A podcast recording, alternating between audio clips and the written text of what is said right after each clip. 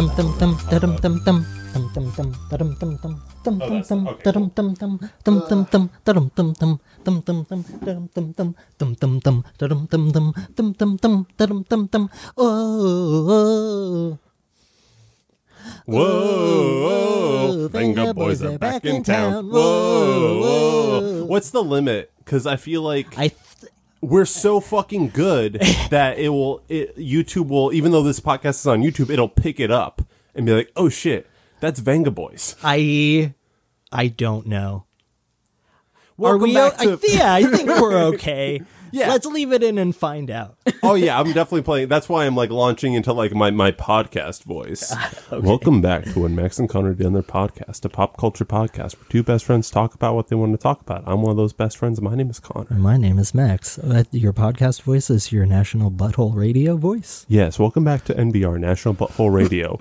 With us is a very special guest, one of our best and oldest friends, Aaron. Aaron, welcome to National Butthole Radio. Thank you for having me. Oh, you're, very welcome. It's you a have a to have you you. have a great natural butthole radio voice. Yes. Thank you. Just naturally. Just naturally, naturally Natu- butthole. naturally national butthole radio. Did I say natural? Did I say national butthole radio or natural butthole radio? I don't like the thought of natural butthole. Well- I don't like the implication of that. I'm sorry to say, Uncleaned. we should have CC'd you on the memo. Oh. Uh, today's sponsor is Natural Buttholes. Natural Buttholes for that natural look. Yeah. to me, natural just means hairy, not Oh, yeah, that's necessarily dirty. Yeah. Because that's the thing. I would I would want to wax, but I feel like you know it's there for a reason. My mom listens to this podcast. I'm sorry, mom. Oh, I really? forgot. Yeah. Hi, Kelly. Oh, yeah, How are we- you? Hey. We didn't talk about that. I think because I was uh, worried about that. Yeah, yeah. Because we we w- this gets explicit. I, I mark E for explicit every episode, Mm. which I feel like podcasts don't do. I wonder if I am a fool for doing so. I've never, I, as far as I know, I've never seen it on like a comedy Bang Bang or anything, Really? and those get fucking explicit. yeah. I've really only ever seen it on like serious topics like true crime and horror that they put that. Yeah. Because it's like frightening explicit, not I said fuck. not like fuck or shit or I don't know, I'm gonna say it. Piss damn. Connor. I'm so sorry. You crossed apologize to your mother right now. She listens to this show. Mom, I'm so sorry. Um, I'm gonna watch uh The Devil All the Time soon. I just like I just I haven't been Oh, I watched it. I got through like a third of the book. Oh, Is sick. the I book know good? based on a I book. like it is really good, but I couldn't, was I couldn't get through it because I just I have no ability to. Books should be short, Yeah. is my opinion. How long is the book? it's too long, I, like 300 pages, maybe. I don't know. Okay, Oh, yeah. okay. I It's mean, not I guess it's, terrible. that's like a solid book. Yeah, it's like Yeah. about. I'm holding It's up an inch It's definitely and a half. not a novella. No, yeah, it's but it's not like long. Is the book as violent as the movie is? oh yeah, it's gross. Okay. But I only got through like a third of it, so I have no idea what happened. don't- so I think I might yeah. just watch the movie. Apparently, the movie ends the same way as the book, which Oh. eh, I don't know how I feel about the ending of that movie. But Yeah, I Connor hasn't watched it yet, so we're not going to talk about it. it, it turns out it was only the devil some of the time. Honestly, yeah. oh no! Oh my god! Spoilers. Spoiler Like, oh, alert, no. but the devil wasn't all the time. okay. Well, made me think of yeah. that that meme with the astronaut. Like it was the devil. it was the has devil the been. whole time. Uh, wait, it's the devil. I wish I knew who tweeted this so that I could credit them Yeah. because they deserve it, but it was I think I might have retweeted it, so hopefully that is the case, but the tweet was something like the devil all the time in this oh. economy. and I was like, yeah, it's true. In the middle of a Are you- pandemic. and Connor I think is getting up to check and make sure that we're still recording because something funny happened last week. You could call it funny. episode. Yeah. well, I I spiraled for like a full two days. Listen, we all make mistakes sometimes, and that that, that I did. is that a real song? I think so.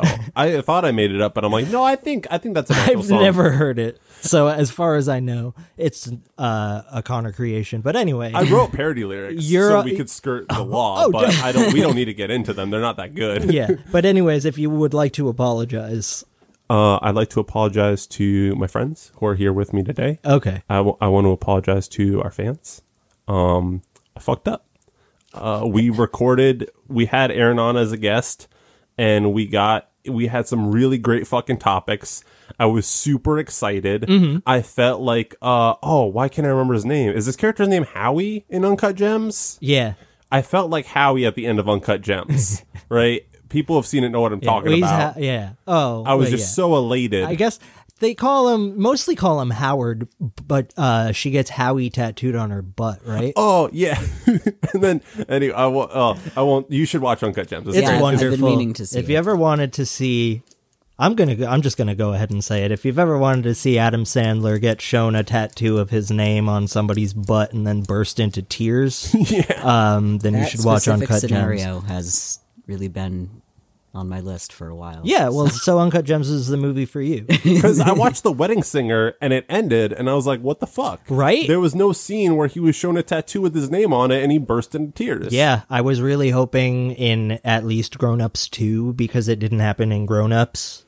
Um, but spoiler alert for Grown Ups 2, that doesn't happen. Although, uh, Oh, I should say though, I just want to say again, I because apparently we've talked about this before, probably on the episode that I didn't finish re-listening to after we um uh recorded it. Right. But Grown Ups 2 is a fantastic movie. I love the I love that movie to death yeah. um, in a very special way. It's so wonderful. But uh, I started making that list um, on Letterboxd, which I have not finished Oh, or right. posted yet. But it's a list. It's like an exhaustive list of every movie that we talk about on this show or even like just mention like briefly and you sent me a list of what you had had because you put a lot of them in the in the descriptions oh God. oh dude no is it did it No, I think it's still going. Oh, let's find out. Well, maybe I don't know. Hey, look at that. That was fun. Something happened on Connor's computer. We're good. What what button are you pressing? I don't remember what happened when. I don't remember. We're, Well- we're back now. I was trying to explain what happened, and then we got off on a tangent, and, I can't remember the tangent, but I'll just circle back to Because it just happened again. You Yeah. cut it out Well- of the episode, but Yeah, it it didn't happen again, but we just want to be extra careful because last time when we ended recording, um, because we are only really set up for a two person podcast, but we really want to have Aaron on the podcast. So this is kind of jerry rigged together. I have my computer going through my TV, and y'all are on your own sound card. Yeah. And I have to have a third audio device, but you can't have all the audio devices going into the same program. So we're running two programs. So what happened last time is Max's audio saved, and the audio for Aaron and I didn't save, which I think is super spooky because literally 66.6% of the audio was lost. And that was the episode we talked about pipes. oh Yeah. So I probably shouldn't even bring it up again. yeah, just talked an about, like- asterisk uh, next to pipes with the footnote that uh, you mean the ghost from Ghostwatch. Yeah. just for people who haven't seen Ghostwatch and Right. didn't know. And we I'm not also talking talked about- about, yeah. like VHS tapes and like haunted technology and stuff. Oh, yeah, we yeah. talked about the and room. now now yeah. we have a lost episode. you just said the room. the ring. Yeah, but you said the, the- room, the and room's now I'm cur- thinking about the room. The room's cursed too. They're all Yeah. cursed. I just, different I way. just Yeah. miss when the room was that movie that they played on Adult Swim on April Fool's Day. Yeah. instead of what it's become. You know, I mean, I don't know. I still, I still like what it's become because Oh, the first time, yeah, the first time I saw the room, I was like, I, I brought a friend with me who had seen it a bunch of times, and I had never seen it all the way through. Uh-huh. And we were joking about how there is, it's become that kind of Rocky Horror Picture Show audience participation movie. oh yeah, And I was super stoked that we weren't seeing it that way because I don't like that kind of stuff.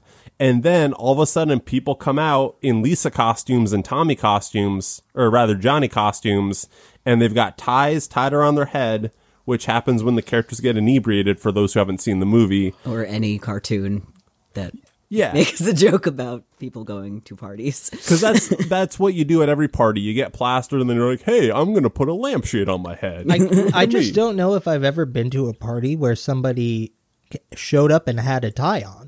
Right? Yeah. You go home and you change into your cash clothes first. But anyway, we were so stoked that we were just getting a regular ass screening, and then people in costumes start handing out spoons, No, no. and I did not understand the the spoon part of the audience participation. Mm-hmm. For those that don't know, there's a piece of set design where it's like this framed picture of like uh it looks like an artisanal spoon. it's like a woodcut print or some shit of a spoon. So every time it pops up in the frame, people shout spoon and you pick up the plastic spoon in front of you and you just chuck it. So I spent the whole movie being like what like what is the prompt for people to do this? I don't understand what's happening. Uh, but anyway, so I what's also freaky about the fact that we lost that audio is that so I woke up the day Wednesday when we were supposed to release the podcast, right? And I was like, okay, I have to write something on Twitter about this because I know people are clamoring for the episode. Yeah, they're like, what the hell? It's three o'clock. Episode hasn't dropped yet. I need I need to hear the boys talk about some stuff, right? Uh huh. So but i was like putting it off because like my head wasn't all there. I needed like my coffee. I need to get my head straight right? Hmm. So when i finally posted it i looked at the time it was posted exactly at 3.33 p.m Oh. half of the devil's oh. number Boom. And the percentage of the podcast that was left remaining. Oh. Yeah it like the the numerology of it like hit me so fucking hard that i straight up like started panicking and was like oh, You oh numbered god three- Three, number 3 a.m. is like the Yeah. witching hour. what was that So it's almost like 3 a.m. is like the witching hour, supposedly. So it was almost kind of that. Well, it'd be the I always opposite. thought- yeah. So that would be like the Jesus hour. Yeah. Or like the good Welcome time. to the Jesus the, hour. The Christ hour. yeah. Something. I don't know. welcome to the christ hour today we're gonna talk about guess what christ Oh. Why isn't he called Jesus the Christ? I don't know. He's, You're I think asking it's the both. Like wrong they call him guy. the Christ, but then they act like it's his last name. Yeah. His last name was of Nazareth, people. Okay, get it right. That's true. So Joseph's last name was Christ of Nazareth, right? Or No, Mary's 'cause- last name was Christ of Nazareth. I, I'm Right? pretty sure Christ means I'm a bad Catholic, but I'm pretty sure Christ means Son of God. I- like it's like a title. Well, Yeah. that's so dumb. she wouldn't be Christ. It's, it's stupid. I, I just poo pooed your joke. I'm like, you made a funny joke, and I'm like, well, actually, I uh, don't even know if I made a funny joke. I'm gonna say you did. Okay, I think thank it's you. We're gonna give it to you. yeah. I, I'll think. I'll take it. we have uh we have uh let the record be known that we have now presented Max with the funny joke award. Yeah, I was Uh, gonna make a joke about at midnight, but then uh, I was like, oh, nah, never mind. but follow us at Max and Connor on Twitter. we post sometimes. Yeah, Yeah. there we go. Petscop. Yes. There's we my brought beautiful segue. I The love most your seg- natural They're so good. segue. They- yeah, they're very. Because you, I keep. you've I'm been. sorry. I keep looking over at the fucking TV Yeah. just to make sure everything is still rocking and rolling. Make sure we're still good. Because Mm-hmm. you know what? Uh, this is. Uh, I'm gonna. I'm gonna put you on blast. Me? Yeah. You're, Okay. You're on notice. Here's the thing. You're too hard on ourselves. I, you, we need to be more accepting and loving because we talk sometimes Hmm. and you'll like, we'll make fun of how this podcast is us being like, oh, what do we talk about? Yeah. I think we've got a great natural rhythm. I think we've got a great natural Uh-huh. Oh, yeah. flow. Every podcast that people have been doing for 10 years are literally like the same level of like, you know, unpreparedness. sure. We're fine. Yeah. Let's let's give ourselves All some right. credit. Fine. I'm not gonna clap though. Okay. Well, we're gonna clap for you. All right, but how, you're not gonna know when the mark is. Um, I can't use the uh the slate from the beginning. I have to do the like seven claps just now. exactly. That's a, that's a, that's a slate joke for all the real production heads. yeah, Yeah. Nice. This is why I was like, let's get us into something that we could talk about. We can start talking about Petscop. Yeah. Petscop. I was thinking about set design and pictures. I wanted to say what my Oh. favorite piece of set design was. No, then let's say and that, I was still that is thinking about topic. it because I was like, "What the fuck?" Um, uh, no, it wasn't because we had moved on from that to something else, and I didn't get to talk about it because I didn't want to interrupt you, and you'd got back to explaining what we had initially meant to talk about. But so my favorite piece of set design is similar but different. Uh, it's in a movie called Avenging Force with Okay. Michael Dudikoff and Steve James. It's a movie directed by Sam Firstenberg. Fucking awesome uh, Cannon action movie that Sam Firstenberg directed um, of with Steve James and Michael Dudikoff, he's that there are about three of those that exist. Was it his first in movie? No, Okay.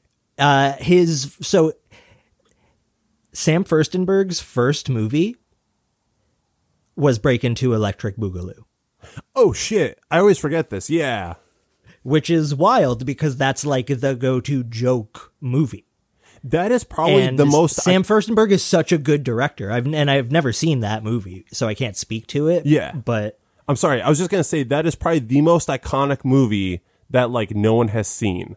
Like I feel like so many people know about that movie Or have- know that joke. like the sequel, like to Electric Boogaloo. You Yeah. know, just like anything to Electric Boogaloo. Yeah, they did it on Always Sunny. Yeah. With the trying to think of other ones. With the Chardy Just that- McDennis. Charlie MacDennis. That's what I thought. I Uh, thought about trying to like adapt that game for real life. But then It doesn't seem you possible about- because you really have to like be terrible to the people that you're playing the game with. yeah, and I don't think I, could, I don't think I could a do that, b handle that happening to me. No, not at all. No. but I'm sorry. Uh, the Avenging Force. Uh, So there's a scene in Avenging Force where Michael Dudikoff answers a telephone in Steve James's house. It's so there's a close-up shot, uh, like an insert of him picking the telephone up off the table. There are two picture frames on this table. There's a larger picture frame and a smaller picture frame. In the larger picture frame is a picture of Steve James' younger son, like his class picture. And in the smaller picture frame right next to it is the exact same picture. Yeah. And I rewound it and I paused it and I was like, who did this? Did they do this on purpose? Like, Do you think? it, yeah. I don't like. I don't know. Like, were you, what were you? What were you gonna ask? I was just gonna say, like, do you think the in-universe logic is like he was trying to decide between the five by seven and the four by six, and they just like they just hit a little different. You so know- he put them next to each other. In the context of the movie, this scene takes place at a time where they definitely would be like, I'm not thinking about this right now. I have other things on my mind. So they may be like, oh yeah, I forgot to put away the comparison picture frame. Um, but no, that is, I don't think, I don't, truthfully, I want to say that I hope it was done purposefully. Yeah, I hope so. They're just having a bit of fun. Um, Yeah, it's Yeah. like it's a very very quick shot. Like it doesn't hold or anything. It's like it's just there, and it's wonderful. I always thought that was a weird complaint, and like I, I kind of get it. But whenever anyone's like, "Oh, that movie sucks," in like one shot they have the popcorn, and in the next shot there's no popcorn, but in the third shot, oh, the popcorn comes back, and it's like. Do you know how much shit is going on on set? Like, Yeah.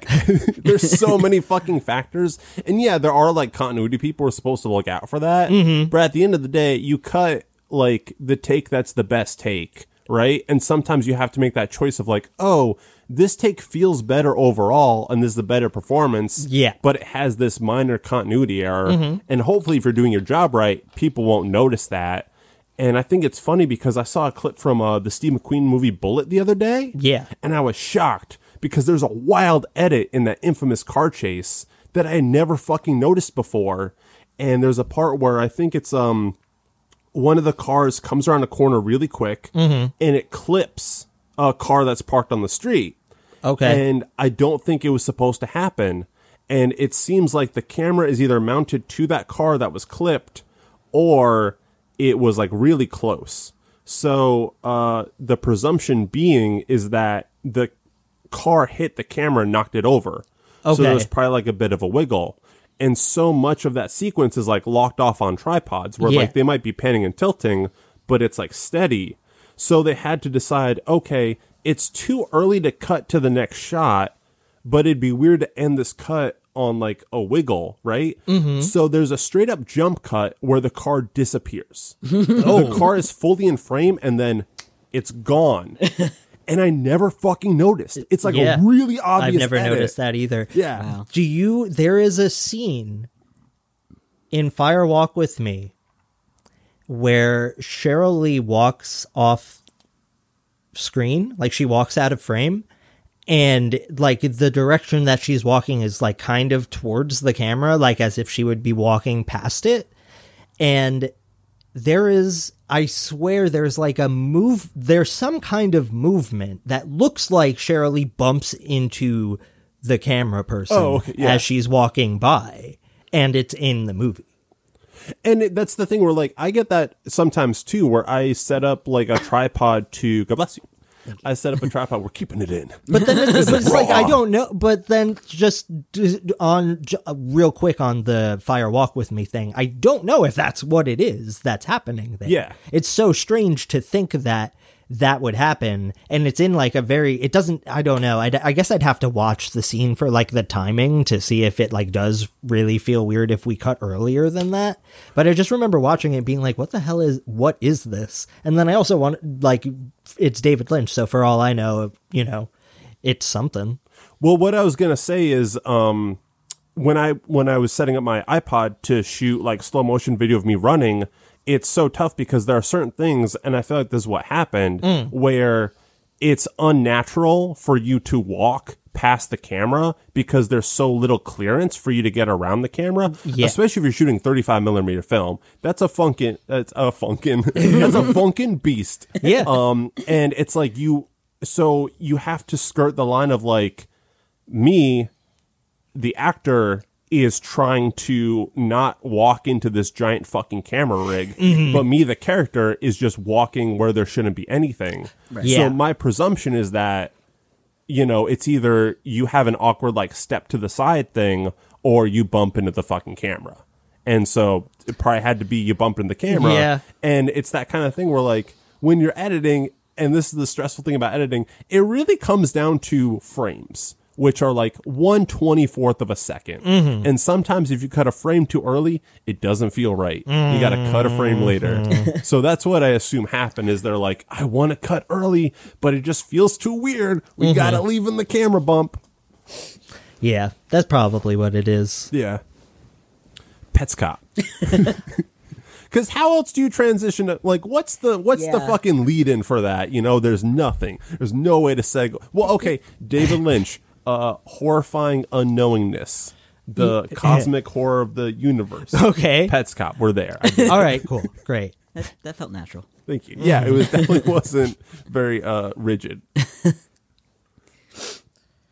I'm sorry. I'm trying not to like because I feel like I just talked, so I wanted to open the floor, but I can lead us into it if y'all. I want. mean, well, I think it would be proper for you to do so since you're the one who introduced the two of us to it. That yeah, that is very fair. Uh, the first time I heard about Petscop, I was working the night shift at my hotel. Oh God. and I was I was I can't remember if it was the night shift or the graveyard shift. I think it was just the night shift. But I remember it's weird because it's such an obscure thing, but I read about it in the New York Times. That is Really? how I found out about it. Yeah. Yeah. I was uh, organizing the paper, which was always such a clusterfuck because we had one for 80 rooms and people are like, "Can I can I take this?" And I'm like, not really. like, and they're like, can I buy it? And I'm like, nah, that's for like 160 people to share. it's not a good system. I'm sorry. But uh, our our owner was, and I can say this, I don't fucking work there. Yeah. But our owner was fucking insane, and it was a really big deal to him that like the one paper always be kept in order. So you could have a line of like 10 guests because we're so understaffed. But if that goddamn paper wasn't like neat and tidy, like you weren't doing your fucking job, right? Wow. which is the important thing to focus on, not the customer, but the goddamn paper. Um, so I was going to do my daily five, like every five minutes, going and like making sure it's all neat and organized. And I see this weird, like haunted looking sprite figure, and it's like Petscop, the most haunted game that doesn't exist. And I was like, whoa, what is this? And so for those that don't know, and it's weird because it kind of like it was a very specific timed thing, kind of right. Because what it was is it was a, a spooky horror series done under the guise of a let's play. Which, for those that don't know, it'll be someone playing through a video game, uh, either a new game or a retro game, and providing commentary on it. Um, but this is like the horror version of it where the backstory is this kid got this game that was in development for Christmas one year. although it's cryptic, like the note says that they received it for Christmas in both like 1997 and 2001. so already like your brain can't bridge the gap mm-hmm. between like what the fuck is going on and what you see is this kind of like mumble mouthed person. You never see them, but you hear they're kind of like it sounds like they're using like a shitty computer mic. They don't have like a proper like podcast voice. No. it's yeah, very like kind of chilling. yeah, and it's not talking to it- himself. Well, it's not presented as something that is supposed to be shown to the public. It's Yeah. he's Which is kind of a twist. Yeah, I well, yeah, I guess it is. So it it may be. Yeah, I forgot how.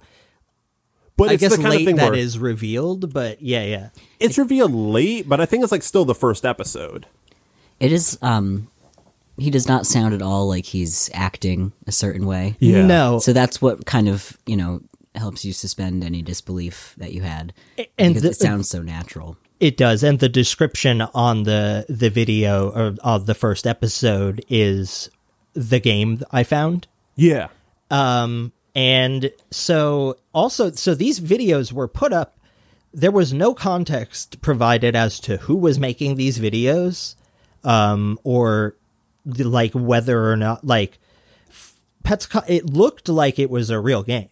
Yeah. Yeah. Um, but there was, you know, obviously nothing in this universe. It's almost like a fucking House of Leaves thing where we found the fucking book House of Leaves, which is about, you know, a documentary film that doesn't actually exist. So, like, we're watching this Let's Play about a video game, but the video game doesn't exist. And then it just, it evolves into something that is so terrifying. Yeah. It's kind of like um it reminds me of the way Blair Witch presented itself at first. Was like we found this footage, you know, here we're going to present it and we're going to like lightly edit it to like craft some sort of narrative, but it feels like you're watching raw footage. And the thing about Petscop is it feels like at first like there's so many let's playing is such a big thing that there are people who are like let's I don't know how else to put it. It's going to sound mean, but like shitty let's players mm. where it is intended for an audience, but it's so like low quality and they're not really like they don't have like that enthusiasm that like really Yeah, like yeah. just radiates and hooks you in. So when you watch it for the first time, it's kind of like you get the sense that this person is showing you this thing and they're sharing it with you. So it feels like it is made for a wide audience. And then I think one of the most brilliant lines in Petscop is like, so yeah, like when you get back into town, like we can look at this together. Exactly. And Right, all yeah, of a he's sudden you're like, addressing somebody purposefully, yeah. and we And never you- really find out who that's supposed to be. Right? there, I, it's implied who it is. I have to It's- rewatch the whole thing. Yeah. yeah it's it's because it it really like the story is it is remarkably dense like not just thematically but like in terms of the characters and like what is actually happening Yeah. like it it's i still i don't really have like a firm grasp on like what is happening Yeah. you know It's much like a David Lynch film where like everything is hey, there- there. there's the fucking link Yeah. but you have to do so much work to craft the narrative in your own head and like interpret it. And it's mm. so different from person to person um, in how you arrive at what it's trying to say. And the whole thing like opens up like over the course of a few episodes. And going back to what you were saying about the release schedule, because there was no information about the creator and because the game that is played is presented as like a test copy that only one person would have, there's no way to really disprove that it's not real. Yeah. Although I won't go into it, but the PlayStation 1 had affine texture mapping. Petscop does not have affine texture mapping. I can't believe it. what bullshit. so anyway, Immersion ruined. Yeah. And I don't know if this is at what point this is revealed, if it is revealed, but um the note that is affixed to the game is not addressed to um the person that we are watching play the game. yeah. hmm So somebody else had this game first and then Paul ended up with it somehow. Yeah. And the whole thing is presented as like Paul is what we think is the name of our, our main character. Well, I and that's what on the YouTube channel. Um, that's wasn't there a description that was like that, th- or I'm I'm trying. Yeah, go ahead. I'm But um, looking so it up. it starts off with the player like explaining like, "Oh, there's this game that's in my family. It's weird. Here, let me walk you through it." And then at the end of the video, they're like, "Also, there's this note I got, and this note has like this code that you enter in the menu." And it takes the player from like what seems like kind of a cute like animal catching RPG, kind of like a Pokemon type puzzle game almost. He goes into like this weird netherworld um, and it just is so strange and disconcerting. And from that point on, it is Paul like discovering the game with you. And it's no longer like showing you something, but you're discovering it together. And the way it was released is like the release schedule was so erratic. There would be large gaps of like a few days to a few months in between episodes. Sometimes like three episodes would hit in one day and it was always so strange because the narrative is so kind of like loose that after every episode it was like is that the last one Yeah, Yeah. we really didn't know until it ended. yeah And even then, I was like, I, I don't know if you're really done because you know, or you're just saying you're done because that's like part of the, the yeah, story like you're gonna creep me out one last time with a extra video. The Yeah. so the first Petscop video was published on March twelfth, twenty seventeen. Um, and I just want to read the video description because yeah. I think it's important. So, it, out under the published date, it says the game I found, and then you know there's a break, and then it says the note with a colon, and the note reads, I walked downstairs, and when I got to the bottom, instead of proceeding, I turned the right and became a shadow monster man. And then six thirteen ninety seven, as in the date June thirteenth, nineteen ninety seven. For you, please go to my website on this sticker and also go to Roneth's Roneth's room and press start and press down, down, down, down, down, right, start. because the way the game is set up is like you're going into these different locations. It's kind of like a daycare thing and you're doing these puzzles to like rescue these pets. So roneth is one of the pets that you're trying to rescue. But then when you enter that code something different happens. And- and then from there it's just like a, a pandora's box of scariness which speaks to like the immersion aspect because you think like it's done like a PlayStation 1 game. Yeah. But there's so much depth to the mechanics and the world that is revealed over the course of goddamn 24 episodes. Yeah. Like the whole thing's like 4 hours long. Yeah, long. like some of the episodes are like ten minutes, some of them are like an hour. Yeah. You never Yeah. know Some- what you're getting. There's like one I think is about 30 seconds, maybe it's a minute long. And by the time I realized what I was watching, I freaked the fuck out. Mm-hmm. Um, because it's literally just it's like one image really with some like little moving pieces, you know. Um, it's like a very it's it's so incredibly well done, and so for the longest time until it ended, and um, you know, the guy who made it came out on Twitter and was like, "Hey, everybody, I'm the guy who made Petscop." I was not entirely convinced that it wasn't real. Like it has like it's it's frightening how real Petscop feels when Yeah. you watch it. Yeah.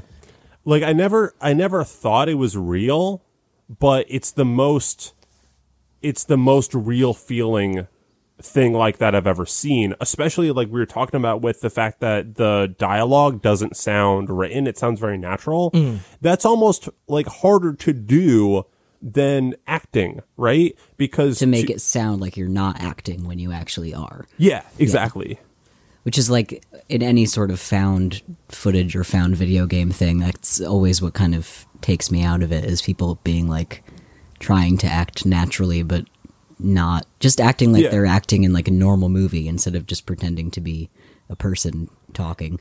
and that whole thing where like you're still like kind of self-conscious so you can't really let yourself go like i always think of marble hornets where like i really dug marble hornets but there was always a point where they'd be like oh we gotta get out of here. We gotta go. Ah Yeah. ah. And it's like it feels so false. And with that like they had a and this isn't a detriment to those guys they're like great creators but like they had a sketch channel. So you go to watch the sketch channel and you're like oh i can see like the other side. Yeah. but you never see the protagonist's face from Petscop. You never know like how many people are making this, if it is just this one person. Yeah. and there's so much mystery that like that helps the immersion with And he it. never is like expresses like I'm frightened by this. He's always just like what the fuck. Like, Yeah, yeah. So the way I described it, I think I think in the essay that I wrote about it, I wanted to bring that I up. gave but you myself wrote a homework. essay. Uh, and then just real quick, the guy's name. So the person who made Petscop is uh, uh, named Tony. I don't know if his last name is out there, but on Twitter he's Tony, and he's uh, at pressed yes. on Twitter. Uh, I just thought we should credit the creator of Petscop since Yes, we were shout talking about him. it so detailed and love uh, passionately. um, I described it as like a creepy pasta come to life Yeah. because there's an understanding on the internet um, about like stories on the no sleep reddit and creepy pastas that everything that you're reading is real even if it isn't so like applying it to petscop it- it doesn't matter if it's not real because he's presenting it to you as real so i mean i did a better job of explaining it well so this but- is it that makes me think of like so it doesn't matter if harmony korine actually paid nasa $10000 to retrieve the script for what makes pistachio nuts from his computer that he lost in a house fire Yeah. the fact that that story exists in the context of him telling it as a fact is that's that's what the important thing is Yeah.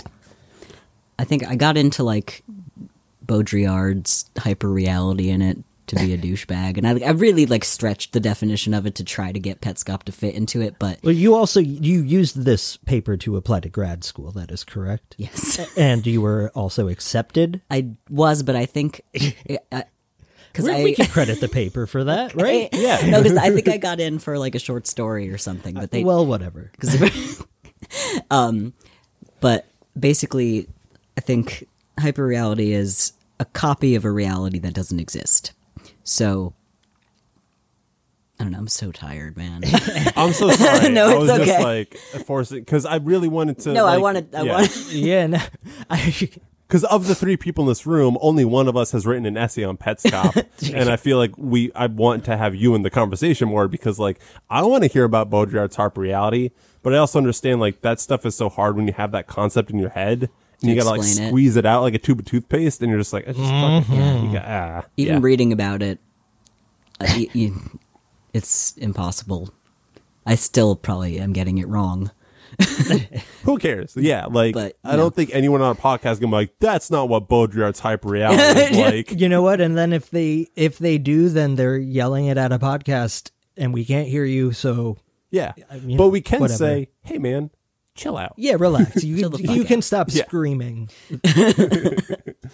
But do we want to do we want to get like more deep in the themes of Petscop, or should we like leave it for like the people to discover? It's so fun to discover. Yeah, It really is. You Like know, I would talk about it forever, but if if we want to, I just think I don't want to get too deep into it in Yeah. terms because there it really is it's there's there's a lot to it. Like if you really do enjoy like dense storytelling, then Petscop is like all, like, you know, on par with you know, reading a novel that has, you know, a lot of um we could link to my essay if people want to read it. Oh yeah. Oh hell yeah! I wanted to ask you off air if you'd be comfortable with that, but now Yeah, that you said it, yeah, hell yeah. I'm rather yeah. proud of it. There's even footnotes. Hell nice. I added footnotes because I was like, I'm using this to apply to grad school. Mm-hmm.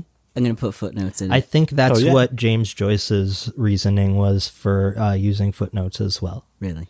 I think so, but I also don't. I don't know anything about James Joyce except uh, his predilection for his wife's farts. I was I gonna say too. I know one thing. Yeah, that's that's what I know. I also, I mean, I know the titles of the books he wrote. I know he didn't care for Dublin. I wrote, yeah, I wrote a stand-up joke about um, how no no fear Shakespeare is ridiculous because, or I, I, I no, I don't. The joke, it's, the joke is about how Shakespeare wrote like an asshole. Yeah, and that you needed to write a fucking book to be like, look, we get it. This guy fucking wrote like an asshole, so we made it easier for you. And that if um they had no fear James Joyce, Ulysses would be like a guy walks around Dublin with soap in his pocket, and then uh the, he looks at the ocean, right? then He's on the like, parapet and he's shaven. That's as far as I got. I think so. There's a uh, like a hundred page sentence in there about his wife's vagina or something. Oh, okay. I don't know. Is that the stream of I consciousness think I, section? I made that. I might have made that up. I really don't know. it sounds like something James Joyce would write. Yeah. And Aaron, you probably know more about this than I do, but I was thinking it's funny with Shakespeare is like we have to like study Shakespeare and you need to have like translations of Shakespeare. But weren't his plays just like v- mostly like violent sex comedies? Oh, absolutely. Whereas like Um, the entire title of Much Ado About Nothing is like a pun, because um, oh, my Shakespeare teacher explained this to me. It's um, actually would have been pronounced noting, I guess, in like that period. Okay. So to note somebody is to like to notice them, like to want to fuck them. Yeah. so it was like a play on words. Okay. Um, and yeah, everything's just dick jokes, and you know, like his tragedies are very tragic and real, mm-hmm. but they also have like, like Hamlet is a little like bitch. Like he's just he is just a grumpy like, um, maybe I don't know if entitled is the word, but he's just like a rebellious teen. He's got a lot Yeah. going on. His dad Yeah. just got murdered. Yeah, but he's like he's like sassy. You ever think about the opening scene of Hamlet? Is how is about how the opening scene of Hamlet is just two guys digging a hole, and they're like, "Oh, hey, look, there's a fucking ghost over there." yeah. Because that's the thing. I always think about that as how like it was like kind of pulpy entertainment for the people. I Like always thought of as like low. It is in Yeah. a, it in in a weird way. It's almost like, and not to say that it is, you know, l- as like lowbrow, like people may considered it, but almost the way that a lot of people think about like genre films, uh, as being like lower brow than you know art house stuff. or like Trailer Park Boys. Like I think Trailer Park Boys is a very well well written, well produced show. Yeah. But you look at it and you're like, oh, this is like lowbrow humor. But that doesn't mean there wasn't like thought and care in its craft. Sure, And I think you know there will be a day where scholars will will look back on this podcast Hmm. and they'll explain all our goofy made 'em up words. I can't think This- of any right that's now. That's another thing. That's uh is people talk about how prolific Shakespeare was and it's he made up 50% of the fucking words that he used. But we Yeah. still use them. Yeah, still you do, and I- you- I you make up words used all the this time. to you ex- you argued this to me before. Yeah. I'm still saying I could be prolific too if half the shit that I was talking about was nonsense. So do it. All right, fine. I don't. Yeah, see, I always like that's always the argument. It's like, all right, then make up some nonsense words. Yeah. I think that sounds fucking rad, and I think you're fully capable of that. I- you just got to believe in yourself. You're just jealous of Shakespeare, man. Shut up, bro. Oh, sorry to come at you like that. But Yeah, just, well, you know. you know what? Maybe because it was too real. You got too fucking real. I'm sorry. Because you know, I just like no, I admire- I, I joke about Shakespeare a lot, but um, I do have a lot of respect for those works in a sense. But I also Yeah. don't know enough about Shakespeare to say that I like respect William Shakespeare, the man. Because yeah, I respect William Shakespeare, the myth, right, the Yeah, legend. I don't know how many of those words he actually invented, Didn't or like what he place he write like wrote. some super racist and anti-Semitic stuff? And people were like, "Hey, bro, what the fuck?" And he was like, "Oh no, it wasn't me. It was this other guy, I don't know. Marlowe, right? I have no idea. I have something." As far as I know, the whole myth that he didn't write his own plays has largely been debunked. Oh, sick. But I Wait, don't know I- any of the Okay. Any of the reasons why. I just remember hearing that. I think there's that Key and Peele sketch where they go to see Othello and then approach Shakespeare after the play is over because they enjoy the first act so much, but then are really pissed off at the end when Othello dies. Yeah. And uh, Shakespeare, like in worry that he's going to be beaten up by these two very angry men, um, says that somebody else wrote it. Uh, I don't know what the name he gives is, but I think it yeah. is Marlowe. I think you're right. Yeah, and but then I, and I think here Marlowe, I just contemporaries, think Philip Marlowe, and then I think about the long goodbye. I was trying not to go into a, a Humphrey Bogart impression and do Bogart in Shakespeare times. I'm like that's fuck. That's Yeah. nothing. Uh, now, well, now, nothing all right, now, now I'm imagining um, Elliott Gould's Philip Marlowe yeah. Uh, in Hamlet, like he that that Marlowe gets called in to investigate a crime by Hamlet, and he's just walking around with a cigarette hanging out of his mouth. And you can like understand about seventy five percent of what he fucking says. Speaking of which, Hmm. um, One more I- Hamlet thing, though. Oh yeah, sorry. No, let's talk about. No, I'm Hamlet. sorry. I no, love no, no. I was just gonna talk about me. Let's fuck that. In one of the I I don't know how many movie adaptations of Hamlet there are, but in one of the more like one. popular ones, fucking Mel Gibson plays Hamlet. oh, It's whoa. yeah. How do I not know about this? The, That's the rest of the cast is great, but Yeah. he fucking first of all, That's Hamlet's supposed to be like a young one. man, I know like a, a young prince. Also, Mel Gibson fucking sucks, Mm-hmm. and it just like I don't know, like he plays him so like big tough guy. When half of the well, most of the play is just Hamlet being like, "Oh, I don't know, you guys." like, Do you think that was like? I wonder if that was like Mel Gibson pushing back on what they probably wanted to do, and like, do you think he was like protecting his tough guy persona? probably, Yeah, But then again, I don't know why they would cast him in the first place. yeah. That seems like seems if you wild wanted to, me. make a Well, was- authentic like adaptation Uh, yeah, it was 1990. Um, so I can definitely see them trying to be like, let's do Hamlet, but like a little bit tougher. And like Mel Gibson was like fucking super handsome, not a known horrifying racist. Uh, in, in 1990, time, yeah. I think uh, th- it was still only known in Australia at that point. hadn't quite reached us yet yeah, probably. they're they're they're living in the future. You know, it, Yeah. it just hadn't hit us yet. I Um, mean, yeah. They were like, you know what, this Hamlet movie needs the Lethal Weapon demographic. That's what we need to bring to this to make the buco bucks. right. Well, I, he, he was already he'd already been in like Lethal Weapon and The Road Warrior by the time Hamlet came out. That's what I'm saying. Oh, they want to get those, Oh. that audience in, All right, Because yeah, they're like, sure. oh shit, the Lethal Weapon guy's Hamlet. this is going to be exactly like lethal weapon yeah, it's like that scene in Last Action Hero. Is that Hamlet too, where Arnold Schwarzenegger is in the Shakespeare adaptation? I think he plays Hamlet. I don't know if it's is it Hamlet because when I know there's this Steve movie with Steve Coogan Hamlet too, where Yeah, he no, plays I mean- like the drama teacher that writes a play about Jesus or something. right. I was just thinking about like tough action. Guy Oh no no no! Hamlet. I know what you're. Th- I just don't remember if that was Hamlet. When you say Hamlet too, I think of the other thing. I don't know what Last Action Hero is uh, referencing. Whenever I think of Last Action Oh. Hero, the first thing I think of is Sylvester Stallone as Terminator. Yeah. Because uh, Hamlet is Hamlet to be or not to be? Is that Yeah. where that? Yeah. Because I think he's holding. that was a dope question, bro. um because there's that there's that great line in Last Action Hero where he's like, "To be or not to be, not to be." That No, would I didn't fucking understand for a rocks. Yeah. long time until I read it in high school was that he's talking about like to live or to fucking kill myself which mm. like you wouldn't understand like he's talking about being as in like ending his existence That's some real shit, Hamlet. yeah, He which like didn't. yeah, he got the- somebody else to do it for him, though. yeah Pussy. He- Spoiler alert for Hamlet. people everybody fucking dies Yeah. Yo, At the do you guys know how that Julius Caesar play ends? it's Oh, crazy Fucking crazy. Yeah, dude, he flies away.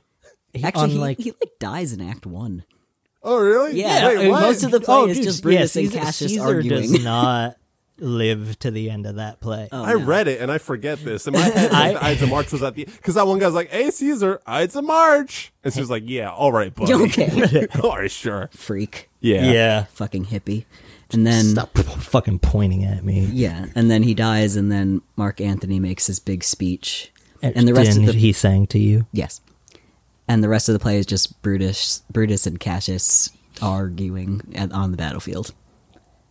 It's very like I like it. It's very mm. clever, but it's so boring after that point. Like, yeah."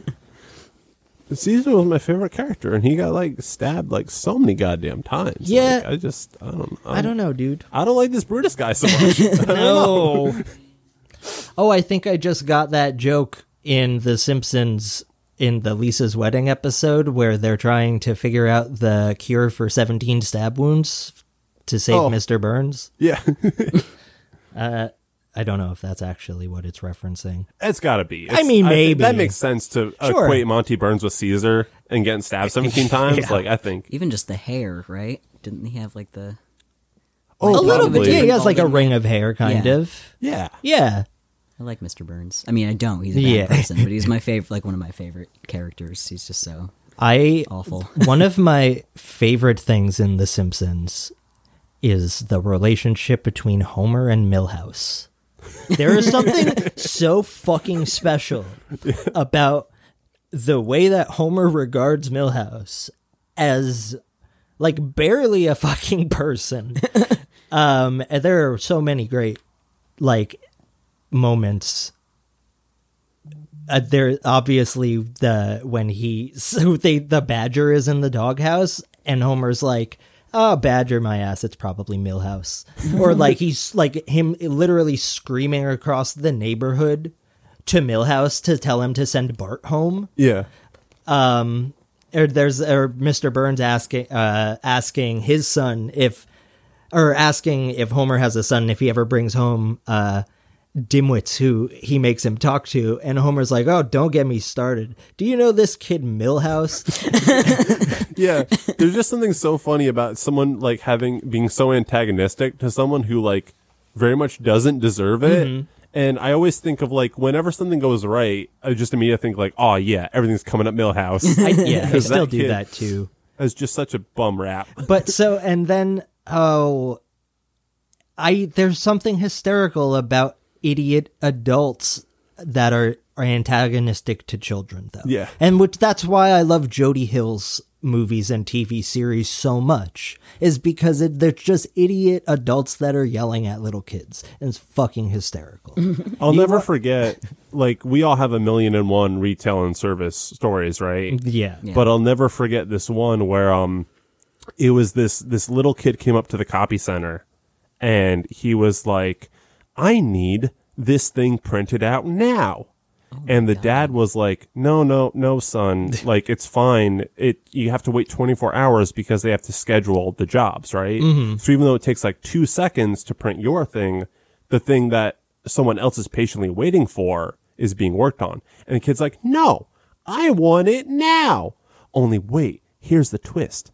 That was the dad saying that. The little kid was the one being like, "No, you gotta wait." Oh shit! I was gonna be like, I damn. gotcha. All right, Veruca Salt, calm the fuck down. Yeah, Did the kid really explain to his dad uh-huh. how the copy print center works? Yep, and the the dad literally was like that. Was like, no, I need this now. I want it now. And this little ten year old kid who I felt so bad for, he just looked so beleaguered, and he's like, no, dad, they don't. They gotta like you don't understand. They, you gotta wait your turn. Mm-hmm. It's we'll just come back tomorrow. He said it'll be ready tomorrow. Like let's just go. And I was like, oh man, this like. It, you think when you're growing up, like, oh, adults have it figured out, and you grow up like, oh, so many adults have not like looked inward and mm-hmm. grown up, and Jesus Christ, now I have to deal with this like 40 year old, five year old. Yeah. It's a horrible analogy. It sounds like that kid has had to do that a lot, yeah. um, which is really unfortunate. It's very sad. And, yeah. I'm so sorry for telling such a sad story, No, but it no, just reminded me of Homer Simpson. It's a great way to end the podcast. So I say we just end it there without saying anything to lighten the mood. oh, but, uh, well, this, this will not lighten the mood, but I this was, is the I one time. I was half, jo- I was half joking. oh, okay. I just thought it was funny because this is the one time I have a proper segue. Oh, okay. I, Was- I'm going to do it. Right, yeah. there is a scene in the new documentary this is paris where uh, paris hilton is described as being more like homer simpson in real life than her brand like promotes her What does that mean? Are those the What- only two things you can use to describe people? Like you're either Paris Hilton on TV or you're Homer Simpson. Like, yeah uh-huh. that's the two there's no in between the Homer Paris dichotomy. ultimately, she is well meaning, but under like 50 layers of the most like stubborn idiocy imaginable. yeah that's the thing. I don't like I in- don't know what, uh, yeah, I don't know what they're saying. i think and I, I feel so bad because i can't remember her name and i think it's like paris hilton's sister but i'm just Nicky. like i'm blanking on her. Yeah. Uh nicky hilton i can't remember her other last name. I'm Oh, so yeah, sorry. i didn't research this before. I just watched it last night and really want to talk about it. But the thing is when that happens i the comparison doesn't make sense Yeah. like the real paris just like hangs out and watches tv and eats leftovers Oh, she's homer simpson and i'm like that's a loose comparison Yeah. It's just every person that's not like Mm-hmm. is Homer Simpson just like every poor person? I guess so. I don't know.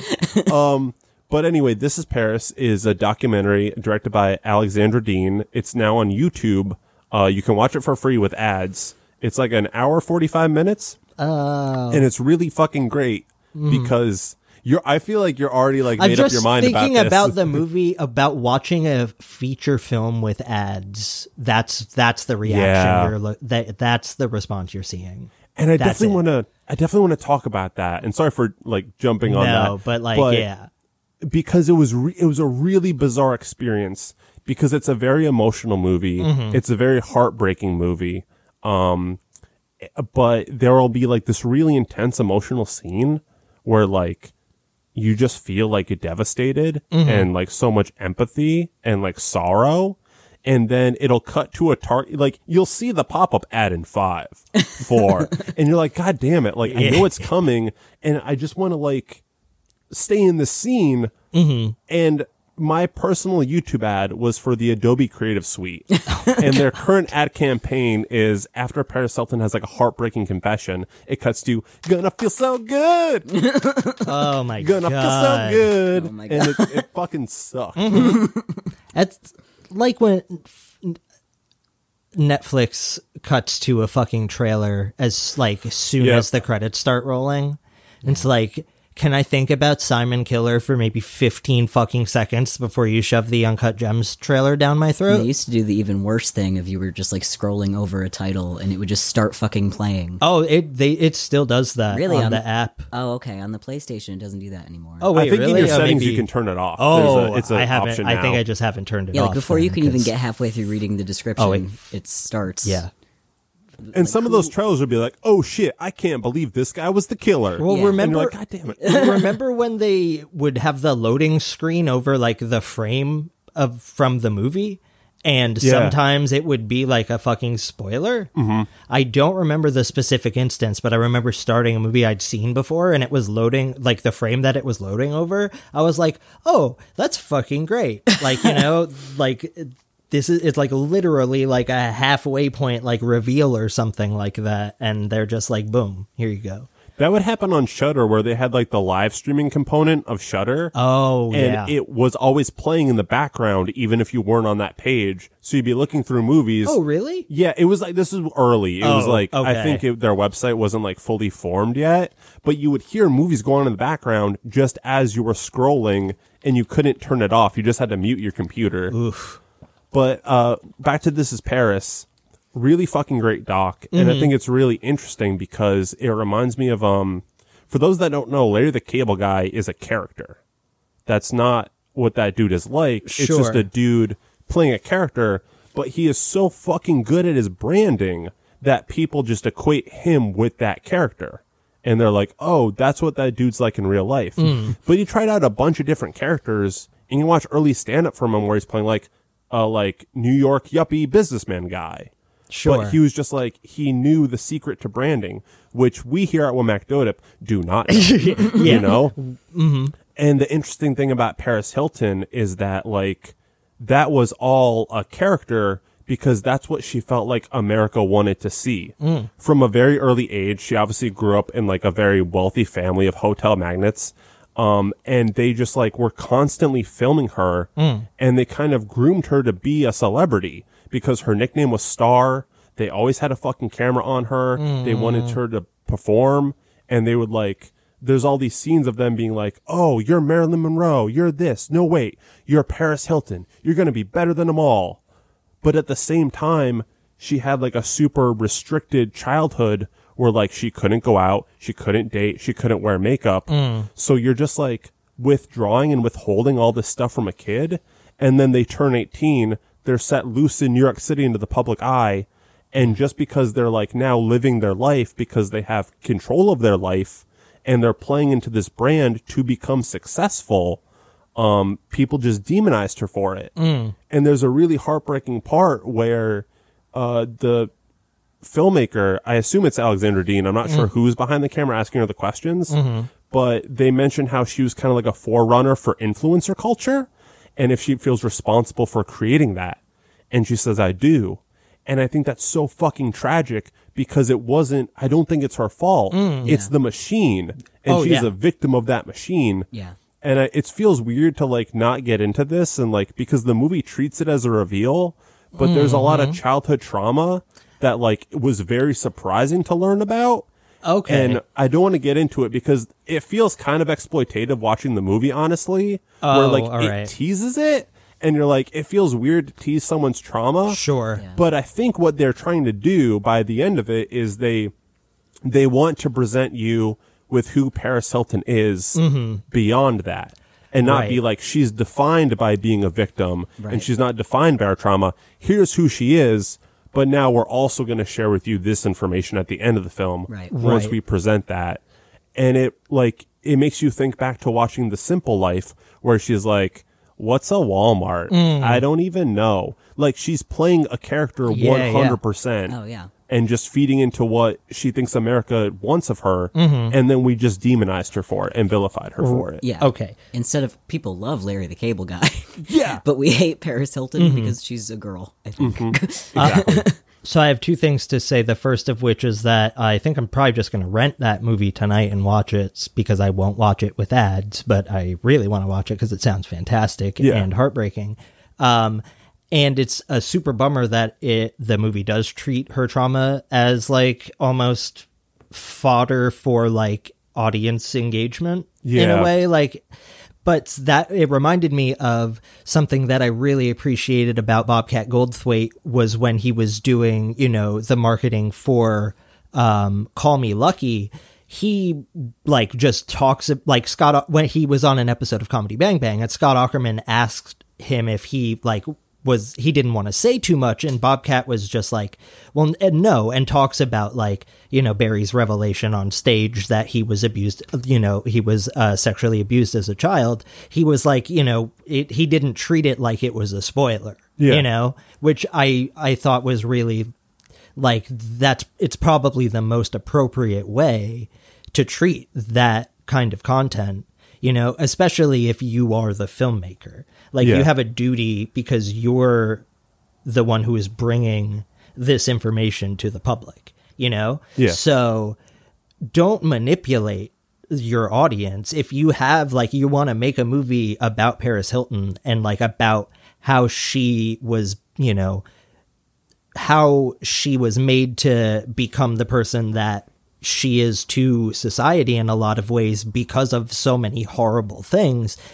you have like a fucking duty to be on Paris's side 100% and that The movie is. yeah Yeah. but that mean that I think that also means not taking advantage of the content that you have access to and using it in this like cinematic way. Just like you have to like I I'm gonna have to watch the movie obviously, but how you made it sound just it does sound like that is it's just not appropriate, you know? Well, that's the thing. Overall, like at the end of the day, I thought that movie was like for the most part very tasteful and very well done. Okay. And it's the kind of thing where it's tough because like that's my reaction as the viewer to certain parts of it, Mm. but it's not like it's still I, I do think it was a conscious choice to save that for the end, not necessarily just to be like a third act reveal, Right. But like I said, to present her as she is without defining her by that trauma. okay. Um, and it's the kind of thing where like it might feel uncomfortable to us because it feels exploitative. Right. But so because so much of that movie is about how Paris is like